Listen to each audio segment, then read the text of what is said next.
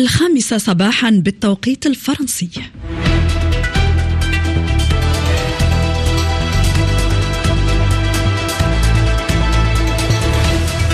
وصلنا إلى موعد النشرة الثانية في صباح مونتي كارلو الدولية وهي معك نبيل شوفان. صباح الخير نبيل.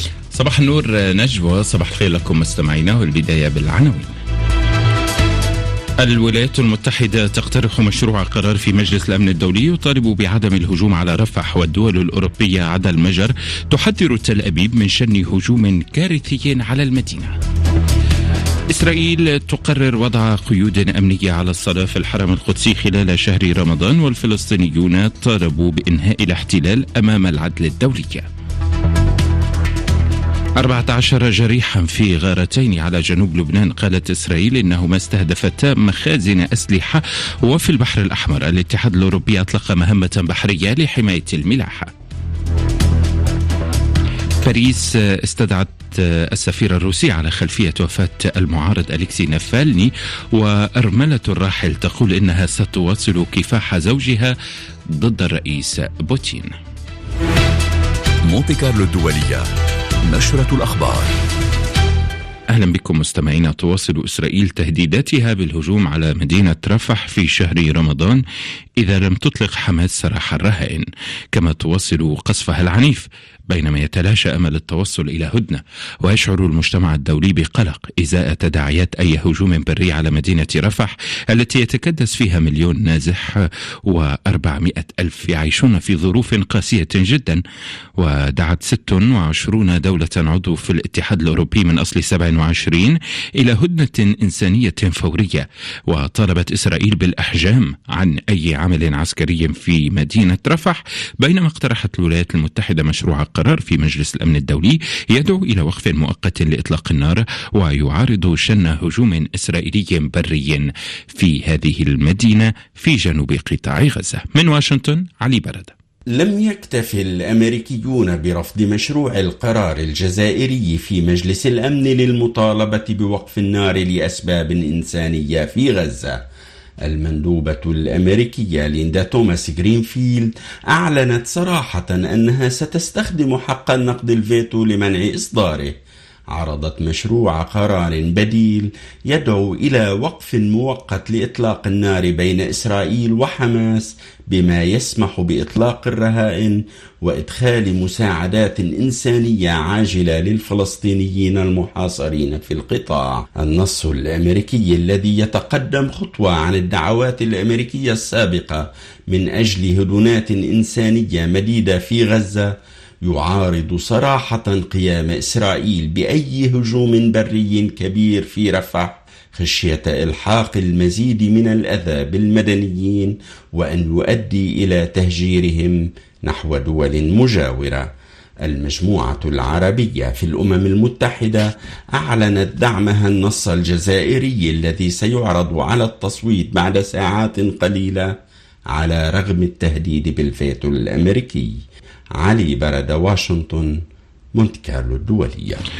وتجاوزت حصيلة ضحايا العمليات العسكرية الإسرائيلية في القطاع حاجز التسعة وعشرين ألفا بينما لا يزال عدد من الضحايا تحت ركام المباني المدمرة وفي الطرقات.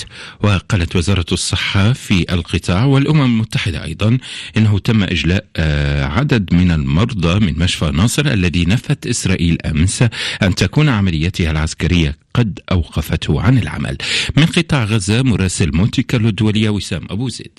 ما زالت قوات الجيش الإسرائيلي تسيطر على مجمع ناصر الطبي وتحاصر مستشفى الأمل التابع للهلال الأحمر الفلسطيني بمدينة خان يونس منذ أيام عدة ما فاقم من معاناة المرضى والنازحين فيه.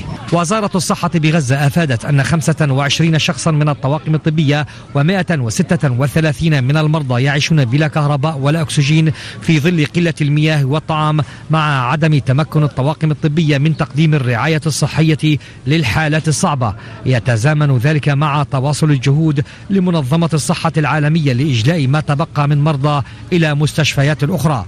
السيطرة على غرب خان يونس تأتي مع تواصل القصف المدفعي على مناطق متفرقة على الحدود الشرقية لقطاع غزة وشن غارات مختلفة على منازل وتجمعات للمواطنين بمشاركة الزوارق الإسرائيلية ما أدى إلى سقوط أكثر من 100 قتيل فلسطيني وعدد آخر من الإصابات والمفقودين خلال الساعات الماضية.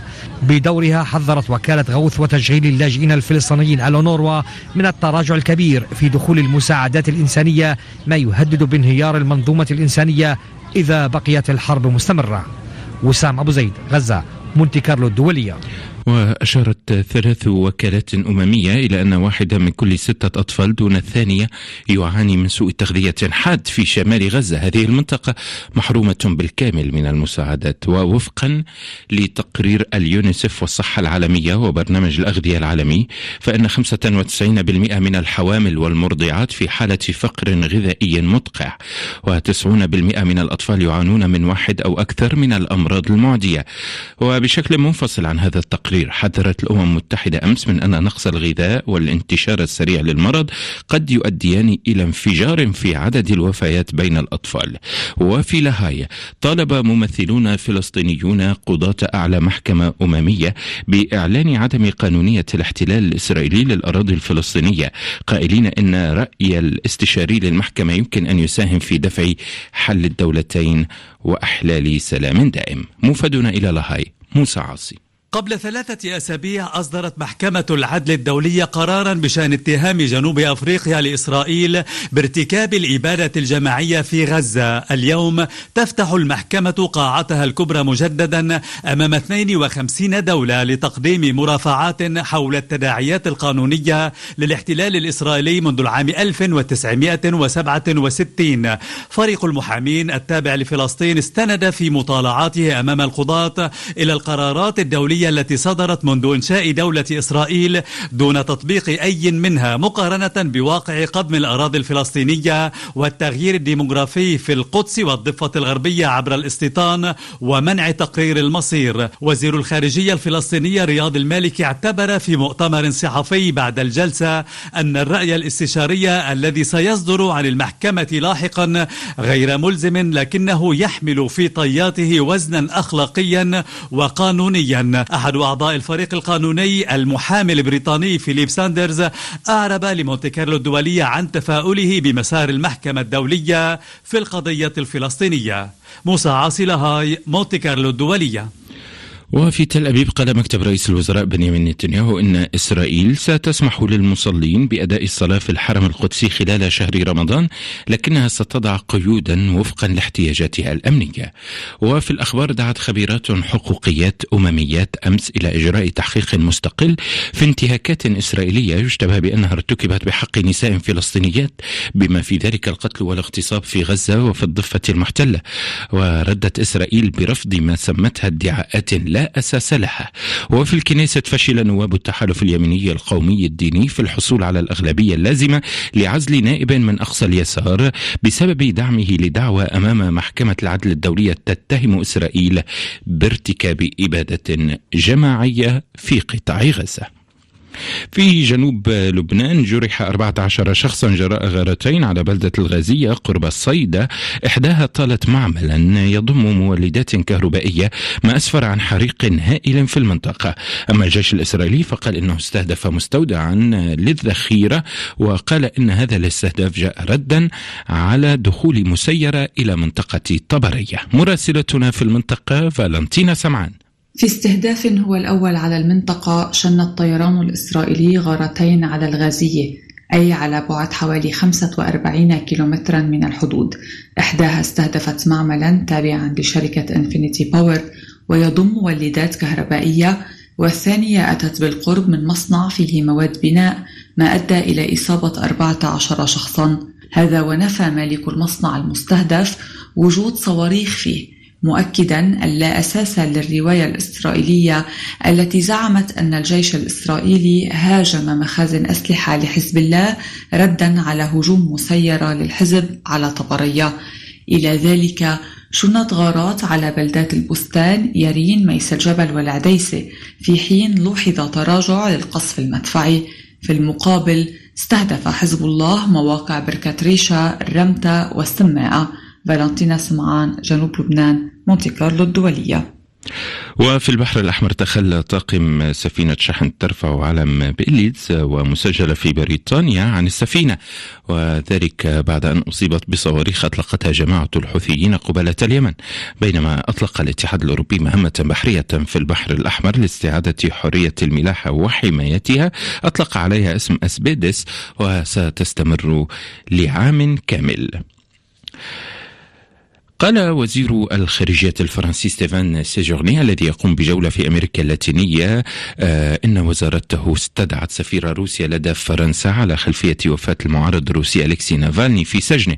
خطوة قامت بها عدة دول أوروبية.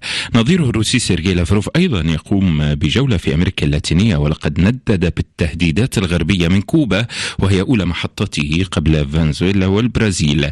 وفي واشنطن أعلن الرئيس بايدن أنه ينظر في فرض عقوبات إضافية على موسكو بسبب وفاة نافالني.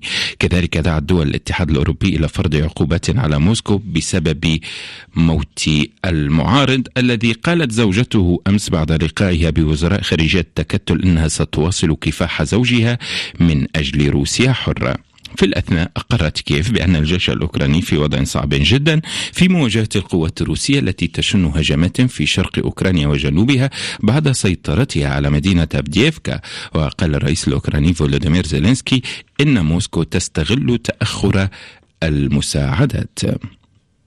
في الأخبار أيضا أعلنت أرسلا فاندر لاين ترشحها لولاية ثانية كرئيسة المفوضية الأوروبية وذلك بعد اجتماع لحزبها الاتحاد الديمقراطي المسيحي الألماني الذي وافق على ترشحها في خطوة أولى بانتظار حصولها على تفويض أحزاب اليمين الأوروبي الشهر المقبل. نجوى أبو الحسن.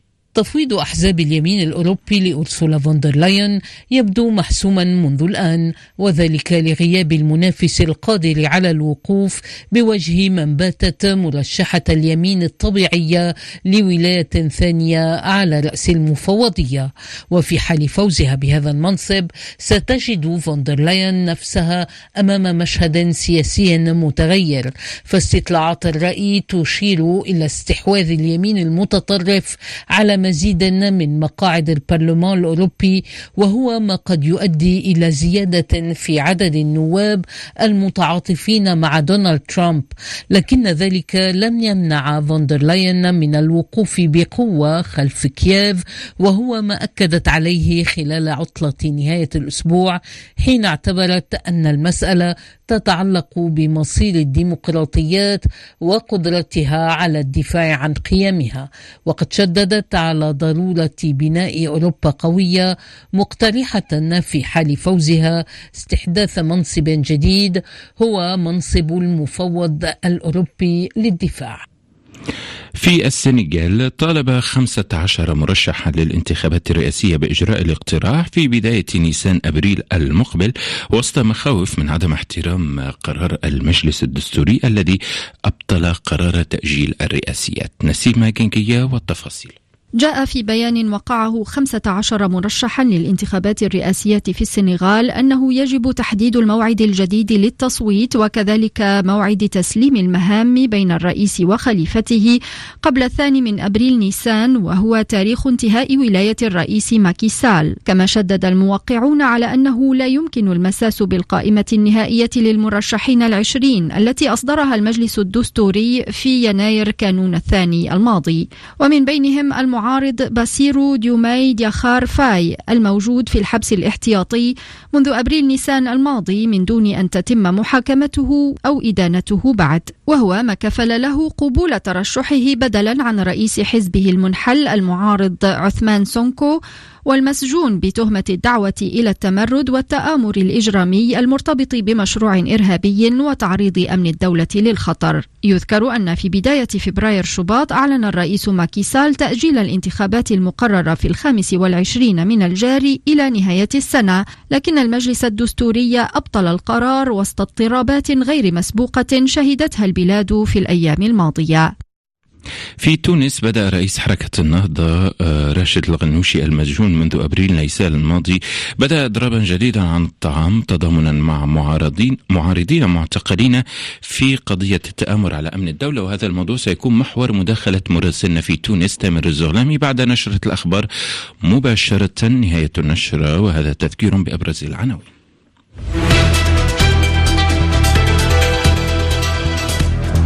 واشنطن تقترح مشروع